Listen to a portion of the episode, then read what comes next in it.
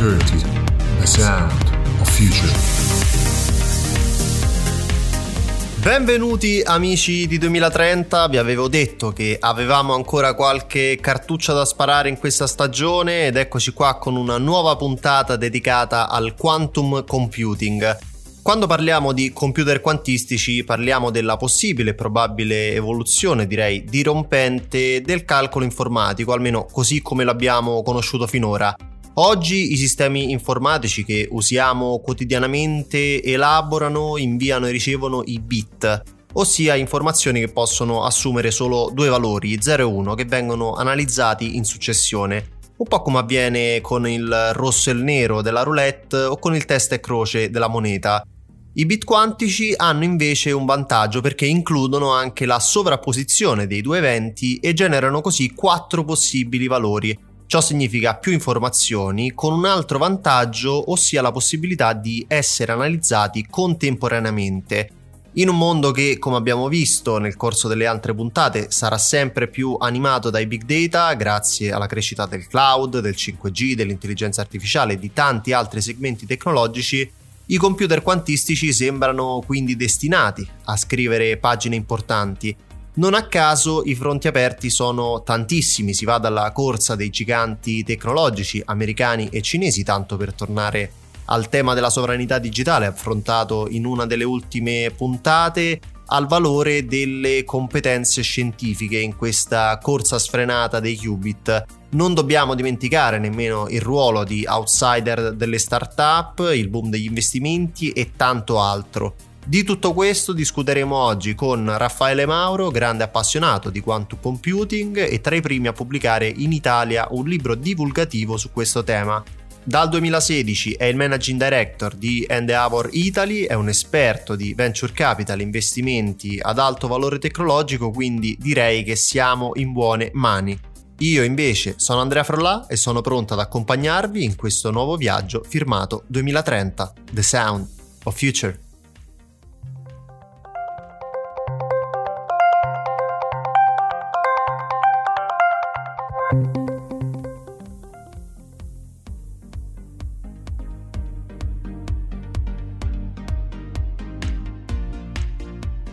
Rieccoci qua. A questo punto devo solo dare il benvenuto al nostro ospite che, oltre a essere un manager appassionato di tecnologia, è stato anche tra i primi a tentare un'opera di divulgazione di un tema così complesso come il quantum computing.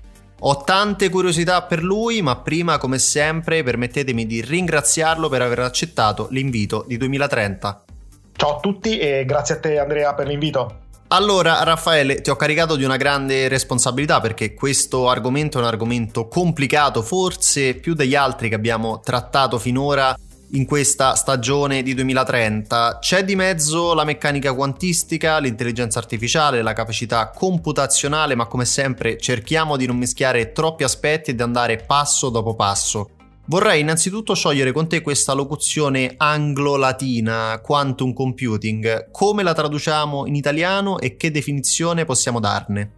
In italiano possiamo parlare di computazione quantistica. Si tratta di un nuovo modo di codificare ed elaborare le informazioni basato sullo sfruttamento di alcune qualità molto peculiari della fisica quantistica. Di cosa stiamo parlando? Della descrizione di una parte della nostra realtà dove sono all'opera delle regole un po' controintuitive rispetto a quello che vediamo nella vita di tutti i giorni e nel mondo macroscopico. Un ente fisico può essere eh, visto anche in una sovrapposizione di stati. Bene, c'è chi ha pensato di utilizzare queste proprietà per elaborare l'informazione in modo diverso rispetto ai computer classici e quindi di risolvere alcuni problemi molto importanti con un vantaggio di efficienza o una velocità molto maggiore. Come ho accennato prima, parliamo di una tecnologia complessa perché complessi sono gli ambiti che la compongono. Se dovessimo immaginare il quantum computing come una ricetta, quali ingredienti dovremmo mettere nella lista? Un primo ingrediente essenziale, potremmo dire la nostra farina, sono i qubit, ovvero i bit quantistici. Tutti noi sappiamo che i computer e i sistemi elettronici che usiamo ogni giorno per gestire l'informazione utilizzano i bit, vale a dire sì, no, uno, zero e così via. I qubit invece possono codificare l'informazione con uno spettro più ampio di possibilità, tramite appunto questo meccanismo di sovrapposizione di stati, e possono anche interagire tra di loro in modo molto peculiare, generando fenomeni di parallelismo e interferenza.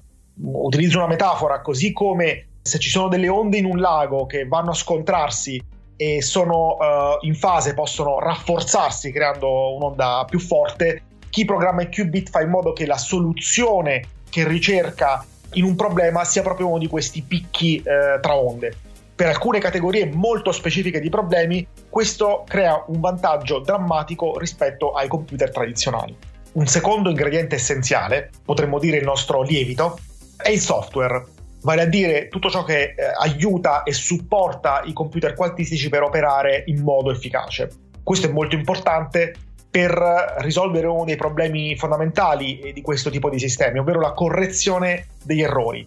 C'è quindi oggi tutta un'onda di ricerca per la produzione di software, programmi, sistemi operativi e algoritmi per la computazione quantistica. A questo punto sono sicuro che qualche ascoltatore starà pensando: sì, ok, ho capito che si tratta di una tecnologia pazzesca, ma concretamente a cosa servono questi supercomputer? Cosa gli rispondiamo, Raffaele? Ci sono alcune categorie di problemi che, quando sono affrontati, mostrano una complessità crescente, vale a dire eh, è necessaria una quantità esponenziale di risorse computazionali, di tempo, di energia, di risorse economiche per poterli risolvere. Pensiamo alla simulazione delle molecole nella biologia, come le proteine. Fino a quando ci sono pochi elementi eh, noi riusciamo a comprendere questi sistemi, a simularli, però poi mano a mano che ne aggiungiamo degli altri non basterebbero nemmeno tutti i computer del mondo accesi per mille anni per fare i calcoli necessari. Bene, i computer quantistici invece riescono ad affrontare in tempo utile e con risorse ragionevoli alcuni di questi problemi, rendendoli di fatto eh, aggredibili da parte nostra. Se dovessi fare qualche esempio di quanto ci hai appena spiegato, perché gli ambiti di applicazione sono potenzialmente infiniti, però magari ce n'è qualcuno che si presta maggiormente allo sfruttamento di tutta questa potenza di calcolo. Direi sicuramente le simulazioni nella chimica. Questo sembra essere uno dei primi ambiti di applicazione eh, potenziali eh, o realistici, perché è possibile farlo relativamente con pochi qubit. Eh, ricordo anche che i computer quantistici oggi esistenti hanno meno di cento qubit.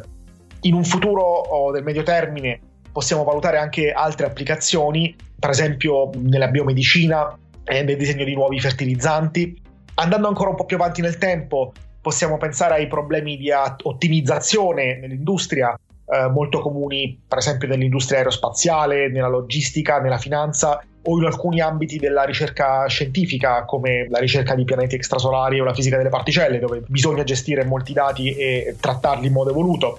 Dobbiamo inoltre ricordare che, in senso più speculativo, ci sono anche tanti che stanno tanti ricercatori che stanno cercando di capire se la computazione quantistica può essere applicata anche all'intelligenza artificiale. C'è proprio chi parla di quantum machine learning, e questo potrebbe avere ovviamente implicazioni potenziali in tanti settori, perché oggi il machine learning e l'intelligenza artificiale sono trasversali nella loro applicazione nella medicina, nella finanza, nei social network e così via. Ovviamente questo tipo di approccio a questo settore è ancora speculativo, eh, però sono in tanti a lavorarci. Momento citazione. Henry Ford sosteneva che c'è vero progresso quando i vantaggi di una tecnologia sono per tutti. Pensi che a regime il quantum computing rientrerà nella definizione fordiana di vero progresso? Tradotto, al posto del nostro P C prima o poi avremo uno di questi supercalcolatori, o immagini un altro tipo di vantaggi per tutti? Questa è una domanda molto interessante. Purtroppo devo dire che nel breve e nel medio termine difficilmente potremo avere i computer quantistici a casa nostra. Sono oggi oggetti molto grandi, molto costosi, che devono operare in temperature prossime allo zero assoluto e con schermature sofisticate. Lo scenario più probabile invece è che la potenza di calcolo quantistica sarà accessibile in cloud, ovvero nella nuvola, così come si fa oggi, ad esempio, con Amazon Web Services, Google Cloud o Microsoft Azure. Non l'abbiamo fatto prima, ma direi di dare la scusante ai nostri ascoltatori se non conoscono il quantum computing, semplicemente perché non è ancora una tecnologia matura. Sono però ormai più di vent'anni che la ricerca fa progressi in questo campo. A che punto siamo lungo la strada dello sviluppo? Da un punto di vista eh, storico questa è stata la linea. Negli anni ottanta Uh, ci furono le prime teorizzazioni da parte dei fisici e dei matematici come Richard Feynman, David Deutsch e Yuri Manin, quelli che ebbero l'idea di applicare queste proprietà della fisica quantistica alla computazione. Negli anni novanta sono stati scritti i primi algoritmi quantistici, come quello di Grover per la ricerca nei database e quello di Shor per la criptoanalisi. Negli anni duemila abbiamo avuto uh, le prime implementazioni fisiche dei qubit, quindi con uh, trappole ioniche o sistemi superconduttivi. Negli anni dieci di questo secolo abbiamo visto i chip quantistici che svolgevano operazioni, e alla fine del duemiladiciannove finalmente la dimostrazione della supremazia quantistica da parte di Google, vale a dire la dimostrazione efficace del cosiddetto speed up o accelerazione eh, misurata rispetto ai computer tradizionali. Quindi abbiamo avuto una milestone, una, una pietra miliare molto importante l'anno scorso. Tuttavia bisogna dire che manca ancora molto per poter vedere applicazioni adottate su vasta scala. A questo proposito, per sostenere il processo che hai citato ora, di cosa avremo bisogno? Su due piedi immagino tante competenze e tanti investimenti. Concordo fortemente. Le competenze sono fondamentali, sia per queste aree di sviluppo tecnologico così come per le altre di cui si parla molto oggi, come l'intelligenza artificiale, sia per quanto riguarda proprio la ricerca di base, sia per tutto ciò che riguarda l'implementazione di questi sistemi. E anche dal punto di vista dei capitali bisogna dire che i governi dei principali paesi sviluppati, Stati Uniti, Cina, Germania, Singapore, Canada e tanti altri, stanno investendo risorse ingenti, così come le principali imprese tecnologiche come Google, I B M, Microsoft, Amazon e così via, eh, inclusi anche i vari colossi dell'internet cinese. Pensiamo anche a quello che stanno facendo i fondi di venture capital, come della Silicon Valley, come Founders Fund, Anderson Horowitz, o strutture ibride, penso ad esempio al fondo In-Q-Tel che è legato all'intelligenza americana. Quindi tanti attori che tutti stanno scommettendo eh, almeno un chip, potremmo dire, sul mondo della computazione quantistica, facendo sposare capitali e talento. Dobbiamo osservare che finora le fiche più corpose sono state piazzate sul tavolo da gioco dai colossi tecnologici. Pensi che sarà una partita da giganti o ci sarà spazio anche per le start-up? C'è sicuramente spazio per le start-up, tuttavia bisogna dire che la maggior parte di queste lavorerà sul software o sulla componentistica, per via delle barriere all'ingresso e dei costi, lasciando alle grandi imprese gli enormi investimenti necessari per sviluppare l'hardware alla base. Ci sono tuttavia eccezioni interessanti. Penso a Rigetti, a D-Wave, ad IonQ, società nate da zero eh, che si sono finanziate anche con il venture capital e che stanno sviluppando computer quantistici nella loro interezza, creando di fatto una guerra tra diverse tipologie di standard e di cui non sappiamo ancora chi sarà il vincitore in futuro. Ti porto ora sull'Italia, perché dal punto di vista ingegneristico, nonostante il ritardo digitale e la fuga di talenti, il nostro paese è ancora considerato un'eccellenza internazionale. Credi che per l'Italia ci siano margini di protagonismo nella corsa al quantum computing? Questa è una domanda molto interessante, perché a differenza di altri settori, in questo campo noi abbiamo un asso nella manica. Nel nostro paese c'è un'ottima scuola di fisica e ci sono diversi italiani che stanno giocando un ruolo importante nel settore, anche se spesso fisicamente localizzati all'estero. Quello che ci manca è la capacità di trasferimento tecnologico e di passaggio da scienza a impresa. Servono purtroppo eh, più strumenti per favorire le università nel eh, creare questo ponte e nel promuovere anche poi il venture capital e il capitale di rischio, ovvero quella tipologia specifica di forme di finanziamento che possono assumersi quei, quei, quei rischi e quelle scommesse eh, particolari che possono finanziare imprese ad alta tecnologia. Allora Raffaele, ci hai dato tantissime nozioni e tantissimi spunti utili per mettere a fuoco il tema di questa puntata, ma nel nostro mosaico manca ancora un tassello. I nostri ascoltatori lo sanno bene, sto parlando del kit di approfondimento firmato duemilatrenta, quindi è arrivato il momento di chiederti alcuni suggerimenti preziosi. Partiamo come sempre dai consigli di lettura, oltre al tuo Quantum Computing, edito da Egea nella collana Tag Books, quali altri libri possiamo consigliare ai nostri ascoltatori? Allora, siamo fortunati perché nonostante il tema sia un, una, una disciplina di nicchia, stanno uscendo testi anche divulgativi con cui ci si può, eh, ci si può informare. E penso ad esempio a Q is for Quantum di Terry Rudolph, che è stato recentemente tradotto in italiano da Delphi eh, con il titolo Quanti. Per chi invece avesse inclinazioni filosofiche o per chi avesse apprezzato eh, Gödel e Scherbach, di, eh, un testo uscito qualche anno fa sui temi di, di intelligenza artificiale, una bella lettura è Quantum Computing Since Democritus di Scott Aronson, che è uno dei maggiori esperti del settore in assoluto. Per chi volesse un'opera di narrativa, eh, invece suggerisco The Quantum Spy di David, David Ignatius, Uh, che è un famoso giornalista politico americano e autore di romanzi di spionaggio. Infine, per chi uh, volesse dare qualche spunto ai propri figli piccoli, esiste persino un Quantum Computing for Babies, uh, cioè un libro illustrato per bambini uh, sulla computazione quantistica, quindi anche per farsi due risate. Hai da consigliare anche qualche portale online, qualche pagina social o qualche esperto da seguire per addentrarsi ulteriormente nel quantum computing? Certamente sì, ci sono delle newsletter, per esempio la Quantum Tech Newsletter di Nathan Shamma, oppure il Quantum Computing Report. Inoltre, per chi volesse giocare con il software uh, Google, I B M, Microsoft, uh, Rigetti e eh, anche altre aziende stanno offrendo strumenti per sviluppatori, S D K e così via, con cui fare eh, sperimentazioni.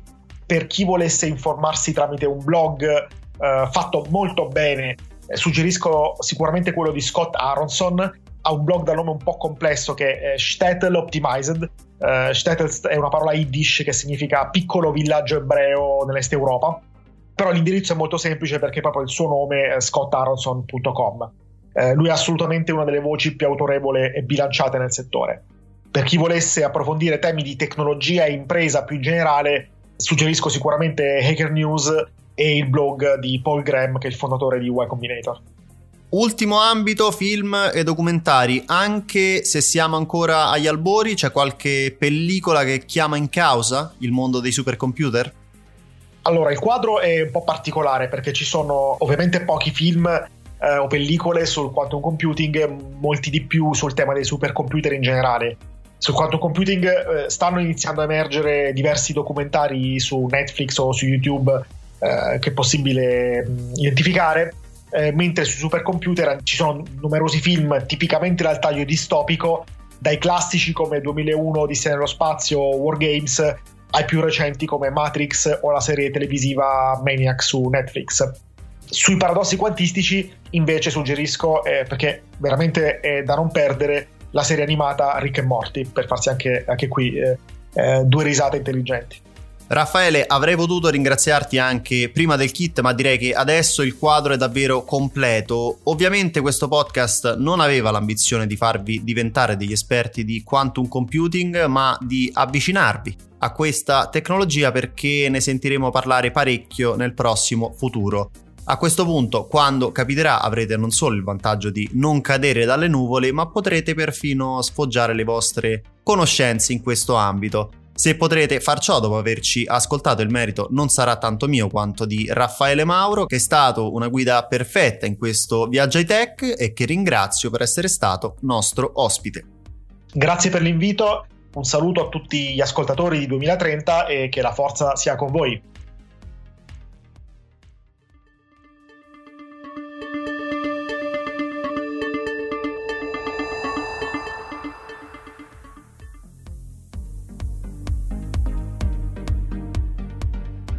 Rieccoci qua, anche il quantum computing va in archivio, inizio a perdere il conto, dovremmo essere a quota sedici per quel che riguarda le puntate e un numero leggermente inferiore per quel che riguarda i temi, perché su alcuni temi abbiamo realizzato puntate doppie. L'invito soprattutto per coloro che sono entrati adesso è di recuperare le puntate già uscite, le piattaforme sono sempre le stesse. Se avete qualche dubbio trovate tante altre informazioni sul canale Telegram ufficiale di duemilatrenta, sui miei canali social. Ricordatevi anche di seguire la videoserie Startup Stay Up disponibile sul mio canale YouTube con tanti esperti dell'ecosistema italiano, delle startup e non solo. Siete sempre più numerosi, numeri che vanno ben oltre le mie più rosee aspettative quando ho lanciato questo progetto. Proprio su questo progetto vi aggiornerò molto presto, soprattutto per quel che riguarda gli sviluppi futuri. Intanto fatevi mandare un abbraccio speciale perché siete gli ascoltatori di duemilatrenta, The Sound of Future.